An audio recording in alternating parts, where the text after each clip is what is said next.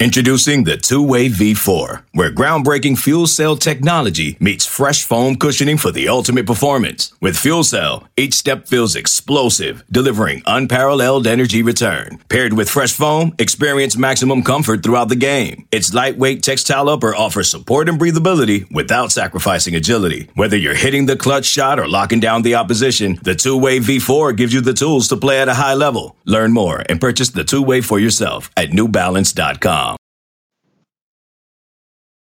It is the Monday morning after Alabama 35, Tennessee 13 on the third Saturday in October. It's time once again for T Watts and TR on the Built by Bama online podcast. I'm Travis Reier, senior analyst for BOL. He is site owner and publisher Tim Watts on a Monday morning. He's a happy guy. His Saints keep rolling along there with Teddy Bridgewater behind center, but obviously a lot of college football to talk about this morning, Tim. Most notably, again, Alabama for the 13th straight time in this rivalry. I guess it's still a rivalry with Tennessee. Gets the job done. The big news, though, late Saturday night, an injury to starting quarterback Tua Tagovailoa. I know we were interacting almost immediately after the injury took place, Tim. Yeah. Nothing more crazy, I'd say, than when a player the caliber of Tua Tagovailoa goes down with injury and the fallout almost immediate, right? Yeah, just trying to find out, you know, is he headed to the locker room? Is he limping? Are they carrying him? You know, is he is are they wrapping him up? Is he warming up? You know, after halftime, just y'all have eyes at the stadium, and you know, you get to see stuff that happens a little quicker on TV, and TV's got guys checking on it to sort of can break some news down for you there. So yeah, there's a little mad scramble when somebody like that goes down. Just really trying to figure out what's going to happen in the second half. Yeah, you know, there is a cemetery across the street from Bryant Denny Stadium, but we were fairly certain Tua wasn't headed there. But everywhere else, he was going to the x ray facility, which, you know, that makes the most sense. And really, almost on a weekly basis, you know, if Alabama has a player go down with that type of injury, they are typically put into an ambulatory vehicle and taken to the x-ray facility where they uh, are able to be checked out a little more thoroughly. That was the case with Tua uh, himself on Saturday night, but uh, you know it is when, when, when you have a guy like that go out. Um, you know, imagination start to run wild. People hear things, uh, and that's when it always comes down to the post game press conference with uh, Nick Saban. But that game itself, um, a weird one in a lot of ways, Tim, in that it was a late kickoff. Uh, a little after eight o'clock, I guess Saturday night that one kicked off. You had the new LED light show, which was outstanding, a much needed added attraction, I would say, to the in-game experience, especially for kickoffs after dark. Even second half of some of these games, people talk about, well, LSU isn't going to be at night. Well, the second half is probably going to be played largely under the lights, so you're going to have an opportunity in that game. Uh, certainly will once again for Arkansas with homecoming set for this Saturday at Bryant Denny Stadium. Um, but Tim, just uh, let's start with Tua because yeah, I mean that's that's the story moving forward. Yeah, I mean you know it's obvious. I mean you can't you know it's it's fairly obvious what happens if Tua is you know Tua can't play in the game for Alabama. Obviously the game change, changes you know considerably. Uh, no knock on Mac Jones. I can't really think of a really good backup to a guy like Tua um, who could really step in and fill his shoes, other than Jalen, ironically enough, which yeah. we saw.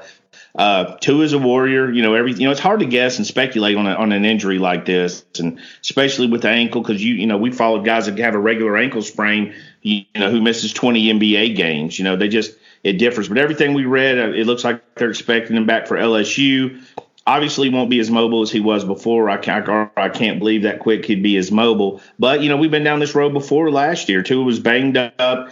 Uh, you know, had had you know had a knee issue last year. You know, against LSU and LSU's defense last year was some some was fantastic defense. So he stood in the pocket, made some plays last year. So they can get him back for LSU. We're already expecting a shootout. Um, you know, and, you know, I don't think that changes a whole lot. No, um, LSU more equipped probably even this year for that kind of game uh, with what that offense has been able to put together with Joe Burrow and those receivers uh, in 2019. They've been just absolutely dynamic.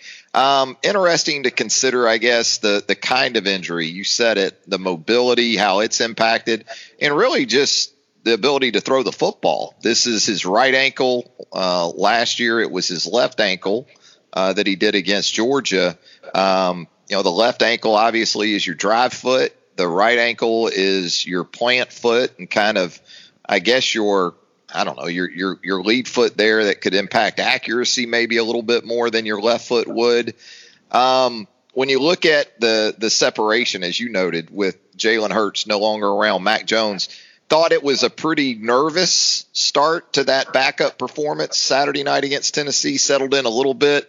But something we talked about prior to recording this morning uh, a week, a full week of preparation, and knowing that you're going to start the game, I would think has to help Mac Jones. And it doesn't well, hurt, I guess, that you still have those receivers and Najee Harris and all these guys around you. Yeah, and I think also you're looking at a couple of things. One, you know, Steve Sarkisian spent a week putting in a game plan for Tua, and Tua is not even close to the same kind of football player that Mac is. So obviously they would adjust for Mac Jones, focusing on Mac's strengths versus Tua's strengths, you know, this week. So I definitely expect the game plan to be more, a little more in tune with Mac Jones.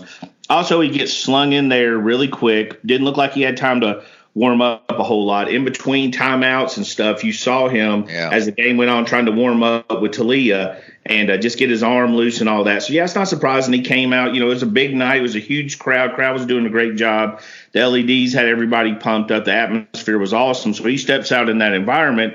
And boom, yeah, he throws a couple chili peppers, double skippers over there. Um, but I thought in the second half he did. I thought he looked a lot better. I thought he looked a lot more relaxed.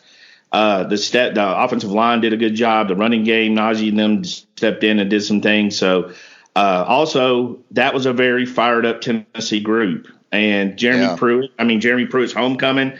He's first time. I mean, Jer- I don't know how many times Jeremy Pruitt's been in Bryant Denny Stadium, but I'm pretty sure uh, that's the first time he's been on that other sideline. So you know he, you know, he had him fired up. He's a, you know, it's a good coaching staff. They had a good game plan. So there was a lot going on there for Mac Jones to to run into. Arkansas is going to be a little bit different. It's going to be a little bit more a week to prepare uh, a week to you know sort of fill his receivers out, get all the reps this week. That's going to be big for him, getting a majority of the reps as opposed to the you know Tua getting all those. So and Arkansas is not quite as good as Tennessee, and I don't expect them to be as as, as fired up for this game. Yeah, the plan for Tua compared to just about any other quarterback in college football can be a lot more expansive if you're Steve Sarkisian than what you're probably going to see for Mac Jones. Not that Alabama's going to just throw the football eight or 10 times over the course of three or four quarters Saturday night. That's not what I'm saying. Just the stuff that Mac likes the most and can execute the best is going to be different than, say, what you would have with Tua behind center, obviously, or yeah. even a year ago when you had Jalen. Yeah, I mean, even the receivers have to adjust to how the ball is thrown, and um, you know, every it's a huge adjustment. I don't know anybody in college football that's really going to lose their starting quarterback and be able just to stick their second inexperienced backup quarterback in there and just not miss a beat. I just think that's too much to ask of any program, really. Yeah, it was a sudden change in the second quarter with Tua's injury. It was still a very competitive football game, so an environment totally different for Mac Jones compared to what he's usually stepping into. He had a little bit of that last year at LSU. Um, he had to come in for a play there early in Baton Rouge.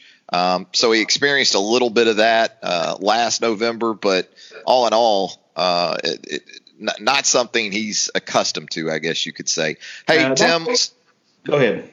Let's let's talk about though, because we got a question about this on the uh, T. Watson and TR thread up on the roundtable at BamaOnline.com. Now, what are you hearing about the gap between Mac Jones and maybe Taulia and the rest of those quarterbacks when you talk about going from the two guy to the threes? Uh, I'll touch on it a little bit, but I guess based on what we heard from Nick Saban post game, there's not a lot of question in the mind of Saban and the coaching staff that you know Mac Jones is the guy for right now. I think, and everything I've heard has led me to believe experience is the biggest difference. I know Taulia is a little looser with the ball. Um, having watched him at Thompson High School, that's a he's got that gunslinger Brett Favre mentality. He'll he'll he'll stick it in tight spots, and uh, pull it down and run. He's going to take some chances. You know, he's not much different than his older brother in that regard. Mac Jones, I think, is going to be a safer player. Also, he's going to understand the playbook more. Uh, he's been in the playbook for like three years already. So this is a guy that understands it, has got more game reps. So I think from a talent standpoint, uh, Taulia is definitely right there with Mac Jones. But I think from an experience standpoint, which is always big for Nick Saban, um, because at this point, if you're playing your backup, you are looking at sort of a game manager. You know, you're not looking at the same pass and attack that you that you were probably trying to expect with Tua. You're trying to do, you know, tone it down just a little bit and simplify. But from a talent standpoint, I think they're pretty comparable. But three years is a lot to overcome with, you know, Taulia just haven't been enrolled for the last eight months. Yeah, it could be more along the lines of AJ McCarron 2011 that we see on Saturday night against Arkansas. The big difference, though, uh, Tim, is that the, the wide receivers for 2019 yeah, are, yeah. are, a little different than that group post Julio Jones in 2011. Yeah, so you're going to be able to throw a lot of short passes and easy passes and see what those guys can do out there in space. Um, uh, so yeah, definitely going to have a different wide receiver group that you know they can take a quick short pass and turn it into basically a bomb, a 60 yard play pretty easily. Also, the special teams have been really good this year um, as far as the returns go. So they're giving Alabama a good field position, and I expect Alabama to be able to run the ball, like what the offensive line's been doing. And I feel like if they concentrated on the run, I mean, it's hard to concentrate on the run when you've got four NFL, three NFL first, possibly first round wide receivers out there, and you've got um, you know, a first round quarterback, but they do have the capability. They've got a good offensive lines coming together, and they've got a, uh, you know, you know, Najee's doing a good job, and Brian Robinson's touches have been sort of limited, but he's doing a really good job. I think he's doing the best job he's did uh, of the year so far. So I think they're able to run if they want to. Yeah, um, Najee Harris averaging right at 100 yards per game on the ground over the last four contests. Is this the Najee Harris you expected to see a couple three years ago when he came out of Antioch, California, as the top running back prospect in the country? Yeah, and I think he's shown us shown flashes. You know, it's like every you know a lot of Alabama running backs. You don't get a great look at what they can do often until their sophomore and junior year, simply because of everybody you know that's ahead of them. You know, you know Eddie Lacy's a classic guy. Drake yelled Yeldon. These are guys that you know when they got a chance to shine, they did shine. So it's not surprising to see Najee doing this. Uh, I'm glad to see Brian Robinson's coming along a little bit more than to what we thought he was. And this is sort of where in a game like this is where you sort of, you know, Trey Sanders' injury hurts because this is a guy that definitely could have stepped in and helped sort of, you know, work that clock a little bit this week and move the chains. They still got two good running backs, um, you know, who are doing a good job. That third wouldn't have hurt either. Catching the football effectively, too, both those guys. Absolutely. Najee's a terrific uh, you know, terrific threat. I think that's going to help his NFL stock when all is said and done too. He's got big size. He's going to test well. You know, he's got sort of a quirky running motion. It's not real smooth, but when you're that big and you're that strong and that flexible, I mean, you're going to make, you know, you're going to have times where you look, you know, herky jerky, but it's hard to tackle that Joker. And he's fast, he's strong, and he's got good hands. So definitely having a good showing this year. And and you're still left to wonder what the impact of Trey Sanders might have been on this offense had he stayed yep. healthy, uh, in in his ability uh, in those areas as well. Speaking of the running back position, Tim, there was a groundswell of buzz going into the weekend that perhaps one of the very best running backs for the class of 2020 might be making his way to Tuscaloosa with a teammate of his that is already committed to the University of Alabama for the upcoming cycle. And I guess it played out that way with Zach Evans on Saturday night. Yeah, it did. You know, Evans, I've you know, I said this heading into this this recruiting cycle, he was going to be unpredictable, and that's remained the case. You never know when he's going to show up. You never know where he's going to show up. Previously, the few last couple of weeks, he was supposed to have been at LSU. He was supposed to have been at Texas A&M and didn't didn't make the trips, but he did come to Tuscaloosa with his teammate Damieon George. Um, I don't think a lot's really changed there between Alabama and Evans. I still think they're in the they're in the uh, you know not holding hand stage even. I think they're sort of filling each other out. I think Alabama's gave the kid space, and you know if he comes, he comes, and if he doesn't, he doesn't. But I know they're happy with the two running backs they got, and Roydell Williams and Kyle Edwards. Another really important or interesting uh, visitor was Jahmyr Gibbs, the running back from Georgia, who has just absolutely blown up this year. And Alabama sent a coach to watch him on Friday. He's got an offer, so he's a guy. A lot of people are sort of get comparing him to a poor man's uh, Alvin Kamara. He's done a, a, great job. So Alabama's definitely they got two running backs, and if you look at what they've got, Roydell Williams is more of that Brian Robinson type back.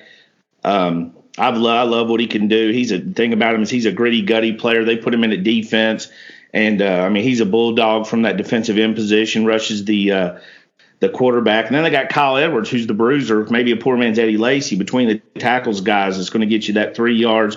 You know, move the chains, play behind his pads kind of guy. So you know they obviously want to get some good running backs in this class. I haven't heard if Najee goes pro or not. I think that's on the table, though. I think that'll be decided later. But they don't want to be left with just a you know a couple running backs next year. Yeah, between the potential, I guess, for Najee Harris to turn pro, Trey Sanders coming off a pretty significant injury, Tim, does that take this class from two backs to three in all likelihood? Um, they're so tight on numbers. I think there's a case if they can get a third back and he's good enough that they will take him. Heck, we're talking about a coach that took four top 100 running backs one year with Alti Tim Penny, Tyren Jones, Derrick Henry, and, and Alvin Kamara. So those are four really good backs at the time. Um, obviously, two are doing really well in the NFL right now. So I think it's going to come down. You always figure they have a couple spots they save for best available, and that could be an extra linebacker, defensive end, or a running back in this case. So I think that that's on the table. They're looking at it. Everything I've heard is Trey Sanders is going to come back 100%, but you know, you, you, know, he's still an inexperienced back. You know, he's you know, it's you know, redshirt year with no experience. So I think they definitely would like to have some options back there.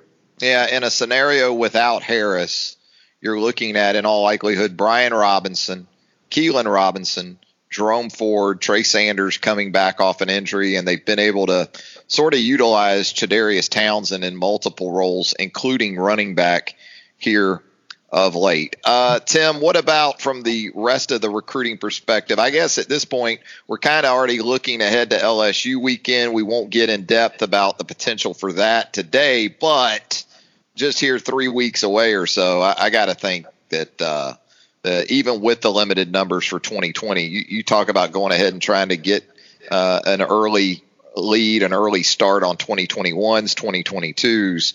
Just a huge weekend coming up. I really think the biggest visitor this weekend that uh, is connected to Alabama was at Georgia and Arik Gilbert, five star yeah. tight end. He's taking that visit.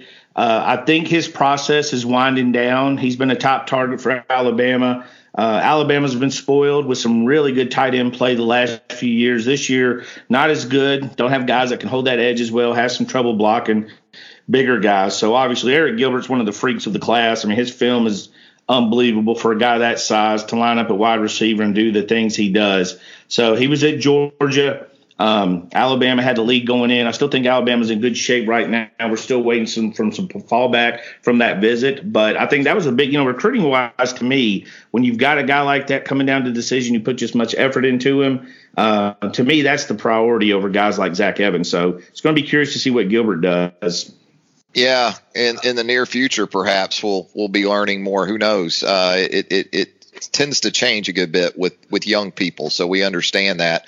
Uh, it is the Built by Bama online podcast. It is T Watts and TR the Monday after Alabama makes it 13 in a row over the Tennessee Volunteers. Um, Tim, let's talk some National Football League and kind of in connection to maybe Mac Jones and the situation at Alabama, trying to step in there for Tua Tagovailoa, it, it hasn't slowed down your Saints Saints any, Tim, in going from Drew Brees to Teddy Bridgewater. Now, Teddy Bridgewater in his past, as we know, with the Minnesota Vikings, pretty extensive uh, history of starts, but uh, your guys keep getting it done without uh, number nine. Yeah, it's been interesting. You know, that defense is always a great equalizer, and the Saints have a fantastic one. Um, they they didn't even have an Alvin Kamara yesterday, so they were missing several guys off that team. But the defense was so good, and also it was so good also because it's playing Mitch Trubisky, who's not very good, um, not having a good sophomore year whatsoever. Caught a few boos uh, at the home stadium. So you know Bridgewater, that's what we are talking about earlier. I saw Teddy Bridgewater come in for Drew Brees was he was injured in the Rams game, and he did not look good. And the Rams lost that football. I mean, uh, the Saints lost that football game to the Rams. But since then, I've seen Sean Payton, who's done the best coaching of his career. He had to adjust that game plan to make Teddy Bridgewater look more comfortable. Now he's still not Drew Brees, obviously, and uh, you know comparing that to Mac Jones. Mac Jones will never be Tua, but I think they're going to be able to put just Alabama's going to be able to do what uh, what the Saints did by putting Mac Jones in a better situation to succeed, and that's what they did with Teddy Bridgewater. They've they've sort of they've narrowed it down, found his you know where he's most comfortable, got other guys involved, and you know what's crazy is you look up and he found a strong connection with a guy like Ted Ginn. Ted Ginn's having a revival year because he's pretty much his top target. So I think there is some comparisons there, and you can see for you know how throwing a guy into the mix in a rough situation like that can you know not turn out well, but later on he can look a lot better down the road. This episode is brought to you by Progressive Insurance. Whether you love true crime or comedy, celebrity interviews or news, you call the shots on what's in your podcast queue. And guess what? Now you can call them on your auto insurance too with the Name Your Price tool from Progressive.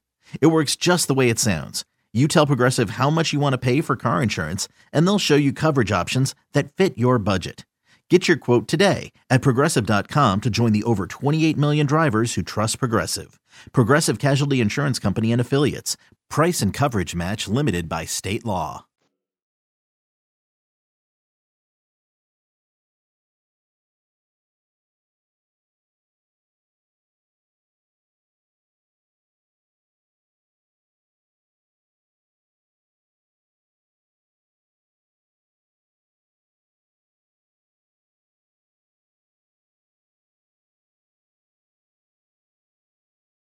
Yeah, I wish my guy Gardner Minshew of our Jacksonville Jaguars had some of those weapons like uh, uh, the Saints have to go around the quarterback position. Don't quite have those kind of guys that the Saints have right now. Tim, it's time to head into the Built by Bama online mailbag for T Watts and TR on a Monday. Uh, some interesting topics from the uh, subscribers there, our valued subscribers at BamaOnline.com here's one for you. And uh, you know, it's it's one that uh, I know we've been in a lot of high school stadiums, but uh, favorite high school stadium if you had to pick one, Tim. What do you got? Who you got? You know, I don't know if I have a favorite stadium. Often when I'm in one, I'm on the field. But I'll tell you one that's pretty unique is Mountain Brook High School uh, in Alabama. They don't have uh, stands on the other side of the field. It's just on one side. So it's pretty much like going to a JV game. If you ever went to one, they wouldn't let you sit on one side of the field because they didn't want to have to clean it up. You had all those fans together. So that's what you got at Mountain Brook. You got, except it's at a varsity game, which makes it unique. You got all the fans on the same side you know, in the same concession stand. I mean, you can you can you can imagine that wouldn't go well in a lot of places in the state, but it's a great stadium um, very unique. It's cut into a hill, so that's one. Um, that's one I've always found interesting. Yeah, I've been there. It is cool uh, how it sits there with the with the campus and really the school itself is the backdrop, and then the the the stands cut into the hillside there. Uh, on the other, uh, it's definitely unique. I'll tell you one I like, and one that's been there forever is the stadium. As far as in-state stadiums go, uh, the one at Etowah, I mean, it, it has the feel up there in that Gadsden area of Western PA. That's the sense you get that if you went to a high school football game up around Pittsburgh or something, that's what you would get there. All the right moves, like Ampipe. It's like Ampipe and all the right moves. Tim, I saw Etowah High School. I saw Carnell Williams there mm-hmm. get not one but two leg cramps at the same time. It was one of the most absurd thing. I mean, I've never, I mean, I've seen guys injured. He, at first, he had like a left hamstring issue. Then he had a right. The third quarter, they both locked up, and you heard him scream.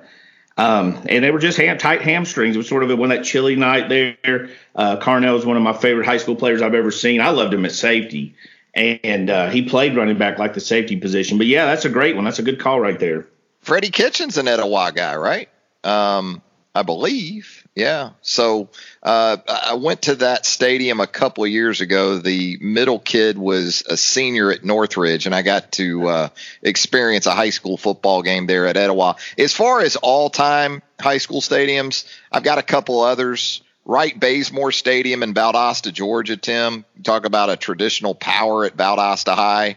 If you ever get a chance, you're ever in sort of South Georgia, uh, and you're, you're making that trek maybe on a, a, high school football tour, I would definitely recommend Wright Bazemore, uh, Bazemore Hyder Stadium there in Valdosta, Georgia. Growing up, there was one in Jacksonville, Florida. They simply called it the backyard.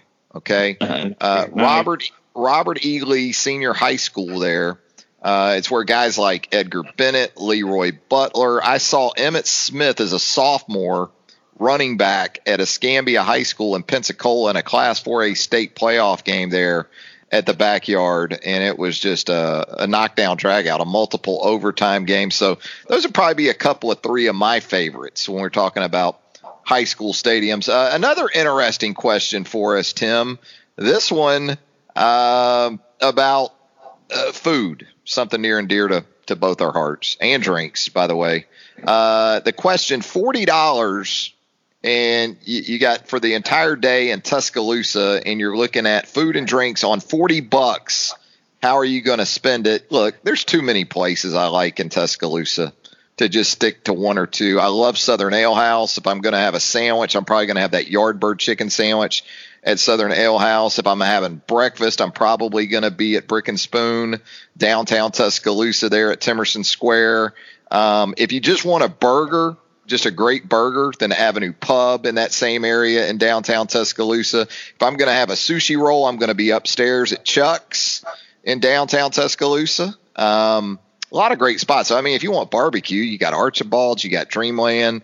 I guess what I'm saying is forty dollars might get me halfway through the day with as much as I like to eat and with as much as we have to choose from uh, in Tuscaloosa. This all brings us to the most important topic of the day, Tim, on the T Watts and TR podcast.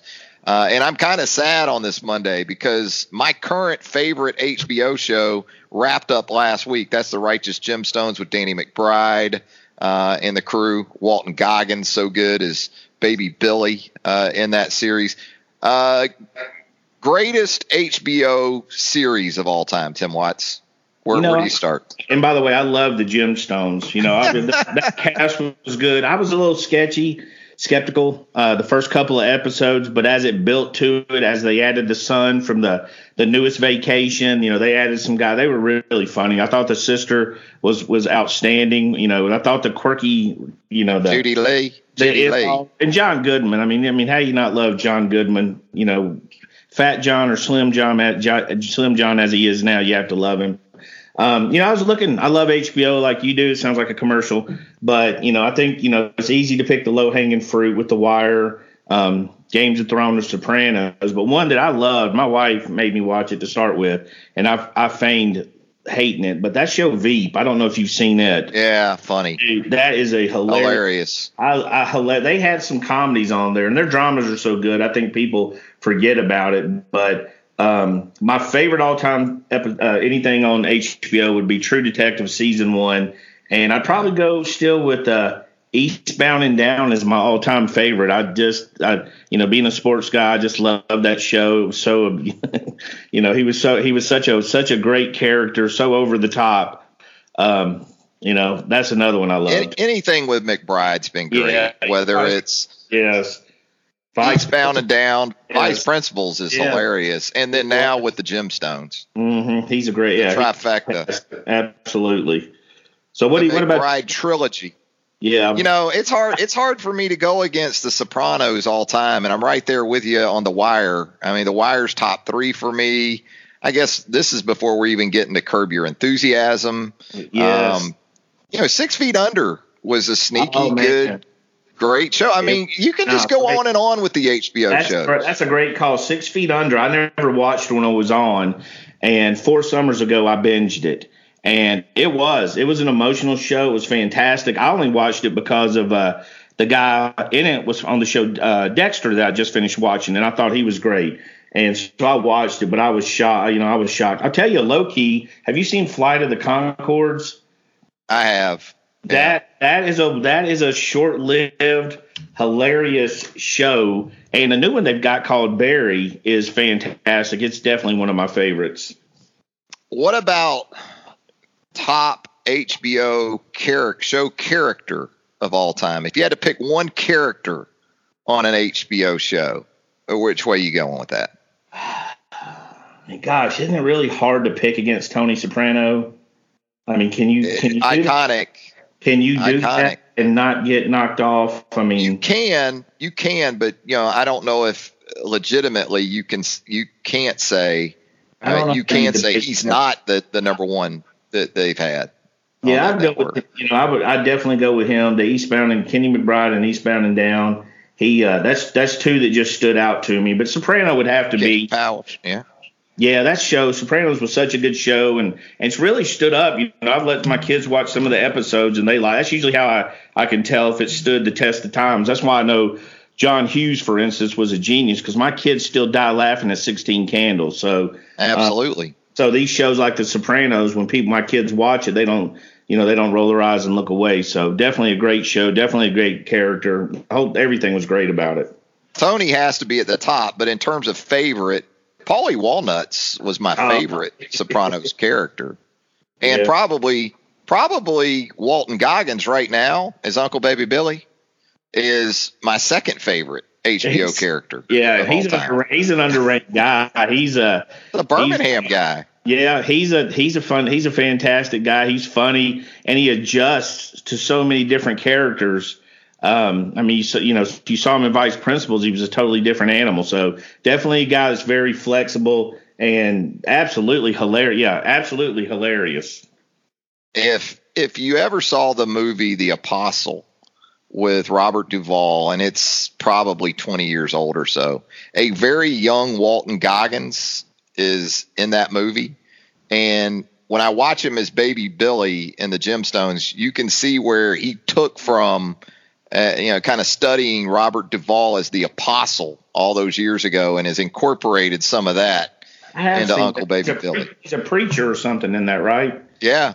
Yeah. yeah. Evangelist. Just basically. Yeah.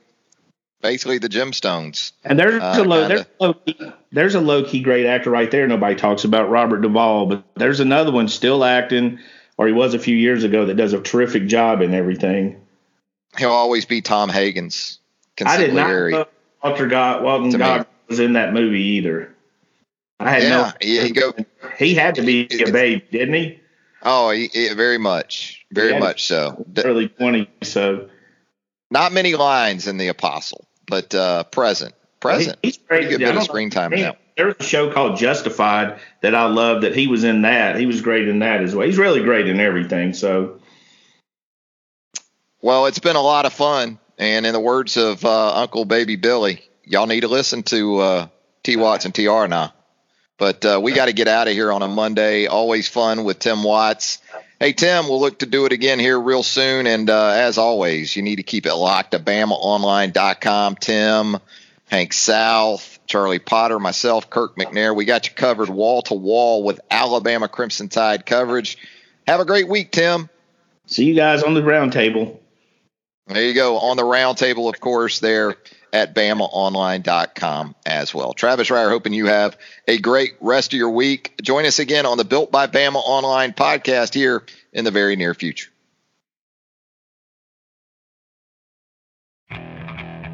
Okay, picture this. It's Friday afternoon when a thought hits you. I can waste another weekend doing the same old whatever, or I can conquer it. I can hop into my all-new Hyundai Santa Fe and hit the road.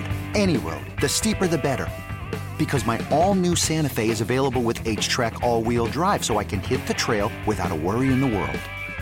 Heck, with three rows and best-in-class rear cargo space, I can pack the whole family in with all our gear.